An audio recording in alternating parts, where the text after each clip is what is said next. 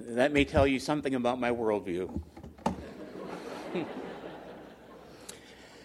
you can be the best preacher, the best teacher, the best prophet, Tyndale, the best worship leader, uh, but you're still going to die. You can be Lazarus, raised from the dead by Jesus, and you're still going to die. It makes you a dead again Christian. you're still going to die. Want to share with you just a few scriptures before we may actually make a start. From the book of Exodus, now a man from the house of Levi went and married a daughter of Levi, and the woman conceived and bore a son. And when she saw that he was beautiful, she hid him for three months. But when she could hide him no longer, uh, she got him a wicker basket and covered it with tar and pitch. And then she put the child into it and set it among the reeds by the bank of the river Nile. And from John 9, he passed and saw a man blind from birth. And his disciples asked him, Rabbi, who sinned, this man or his parents, that he would be born blind? And Jesus answered, It was neither that this man sinned nor his parents but that the works of God might be displayed in him. And from Colossians 1:24, I rejoice in my sufferings for your sake.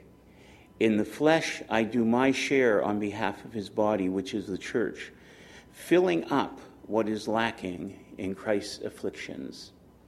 The word of the Lord. I woke up uh, one day about 11 years ago and I hurt. I just hurt all over. I wasn't aware of hurting the day before or the week before, but I hurt that day.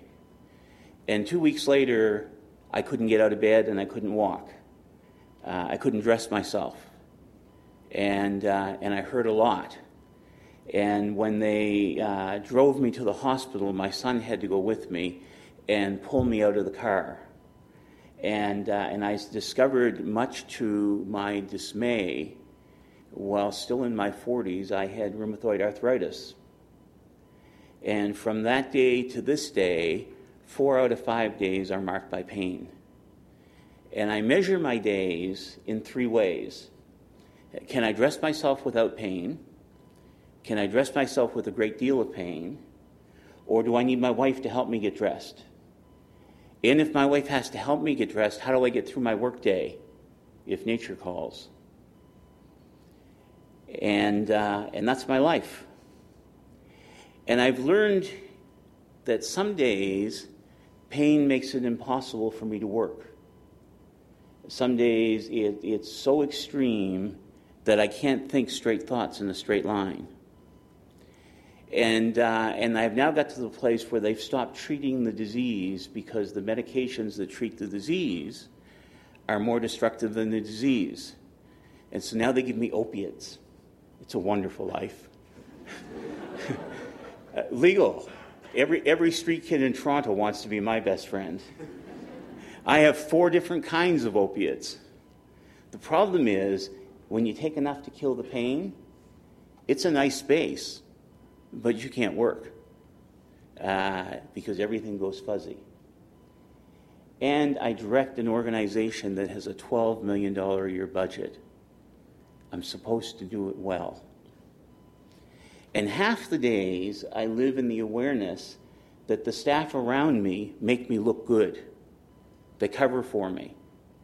Now, I'm an arrogant Lebanese Canadian, male, raised to be self sufficient, aggressive, on top of his game all the time, and it takes my staff to make me look good. And on one hand, that's great. That it means I've got a staff who love me and want me to look good. It means that there's a staff that's competent and quite bluntly can run the organization without me. And it's humbling, kind of all at the same time. I've learned that, and, and I've known for a long time, that you can't measure one person's pain against another person's pain. That How do you compare the, the pain of the people of Haiti with a mom who just lost her daughter to the streets in Toronto? How do you, how do you uh, compare the pain of children who just heard their dad is about to die of cancer with the pain of, uh, of an arthritic sufferer? Uh, you can't compare pain. Each person's pain is real to them and measured only against them. The guy who lost uh, a few million dollars in the last recession, but still has his house and home and standard of living, and the guy who lost his job and is now in a welfare line, both feel pain. And their pain is real to them, very real to them. When I go now to the pain management clinic, they don't ask me how much pain I have as compared to the guy down the hall. They ask me on a scale of 1 to 10, how much pain do you feel? And I never go higher than 7 because I know there's more coming. And I want to leave room for 8 somewhere down the road. Um, and, uh, and, and I've, I've learned this I didn't pick up a cross somewhere to carry it for Jesus. It's not righteous pain that somehow comes because I'm a, quotes, a minister of the gospel. It's just pain. It's the rain falls on the just and the unjust. And sometimes when the rain falls, it soothes and cools. And sometimes it just washes everything away destructively. But one way or the other, it, it just falls. And so I woke up one morning and I hurt. And I continue to. And the question that I got asked to talk about today was very simple. I guess maybe it's a transitional. Uh, where is hope in the midst of suffering? And where do you find hope in the midst of suffering? And I could probably try and do a theological response to that, but I tried to do a theological response to Phil Yancey's book about 20 years ago, and it was a disaster. And so I'm just going to tell you four or five things that have become important to me in terms of processing pain, because believe me, you'll all get there. Uh, if death is a common denominator in life, pain is the great equalizer in life. And whether it's spiritual, emotional, physical, uh, mental, we all get to the point of pain. And so, what carries me through? One very simple thing is the story of Moses' mother. A slave for 350 years, who has, I suspect, in a combination of anger and frustration, casts her son into the river. And I can half picture her saying, Okay, God, this is your problem now. And, and the neat little Sunday school pictures that I got as a kid that showed her all dressed nicely in the nice little basket is just bunk. It's, it's an ugly tar pitch basket being thrown into the river by a very frustrated slave woman who, in the midst of her frustration, also lives with the hope that God might yet, after, after all of the evidence to the contrary, 350 years of slavery, believes that yet God might actually intervene and touch the life of her son. And that there might yet be bigger plans in play than her personal pain or her personal suffering. When uh, I first became uh, arthritic and the pain became unbearable, what I discovered is, like most people, I wanted it to go away. And like everybody else, I prayed for healing. I fasted about healing, so on and so forth. My Christian friends, my Catholic nuns prayed rosaries for me. My, my, my old Baptist saints uh, would come and say, Rick, we pray for you every day. And what they all prayed for was my healing. And I suspect that Moses' mom every day must have prayed, God, set my people free. Set my because we want the end of suffering. We want the end of pain.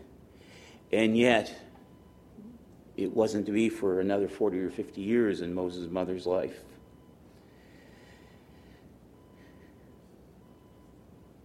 My non faith based friends wanted my pain to go away. They recommended better doctors, better medications. My, my cultic friends sent me potions and elixirs I wore magnets on my joints and had a magnetic mattress. I did cod liver oil and snake liver oil and so on and so forth. And everybody had the next, and to this day, people show up with more potions and more elixirs. And my, my brother phoned me this week and said, Have you tried? And, uh, and it goes on and on and on and on. And in the middle of it, an ex Catholic nun in, in, in Pennsylvania said, I'm not, I'm not going to pray for your healing. I'm going to pray that you be well. And that in the midst of pain, you would discover wellness. The faith of Moses' mother is the faith that says, in the midst of slavery, in the midst of oppression, I will live well. And my cry against pain and suffering is a life well lived and a life lived in wellness. And so my nun every day, I, wrote her a letter last night, told her I was going to talk to you, told her I was going to talk to you about uh, talk to her, you about her. Every day she prays that I would be well. And in this, that wellness, there's an, ex, there's an understanding that God's plans in the world, God's sovereign rule over the world, is bigger than my pain. And somehow, in the midst of it, I get to participate in it. The Second thing is, I learned that suffering does not mean I'm out of God's will. Job's comforters showed up all over the place. And there's a secret Christian code sentence that, that means sinner. And, and, it, and it was, Rick, what is God trying to teach you in this? Or, Rick, what is God saying to you in this? And what, what it means is, how have you screwed up? And finally, one day I got so frustrated with the question that somebody came in and said, Rick, what is God teaching you in all this? Or what is God telling you? And I said, nothing. And they said, oops, I'm sorry, God told me to tell you to. I'll let you fill in whatever you want. It won't be as bad as what I said. Suffering does not put me out of God's will. It is not a testimony of sin. That's the story in John. And had Jesus not healed the man, it would not change the fact that neither he nor his father uh, were the cause of his blindness. The cross, and our time is up, so I'm going to say this quickly. The cross, in Baptist life, we skip over, I'm Baptist, we skip over the cross. We want to get to resurrection. The Catholic side of my faith celebrates the cross and lingers too long there. But I worship a Jesus who suffers with me, who suffers with me. Not just in his death, but in his life, suffered with me and enters into my suffering and in a way I don't understand, this little passage in Colossians says that somehow I enter into his suffering. And John Pike wrote a whole book to explain this passage away because it, it, it's, it's, it's a very obvious passage when it says we make up what is lacking in Christ's affliction. But our theology doesn't believe that. So we have to explain them away. Uh, but it's a, it's a tease little scripture. In our suffering, we make up the lack in Christ's affliction. I don't know what it means, but it tells me somehow my suffering engages Christ's suffering. And finally, my community. I live in the midst of a people who suffer beyond what I can understand every day. And when, when John, whose mom threw him in a, in a clay basement and, and, and, and would tell him the rats are coming to eat him, uh, asked me when he meets me, he's so psychotic he hardly knows what day it is and he'll say to me, uh, How are you doing? He doesn't want a whole explanation, he just wants to know if I heard. And Mike, who has had more surgeries and, and, and more pieces of his body cut and torn apart simply because he's poor, asked Rick, Are you hurting today?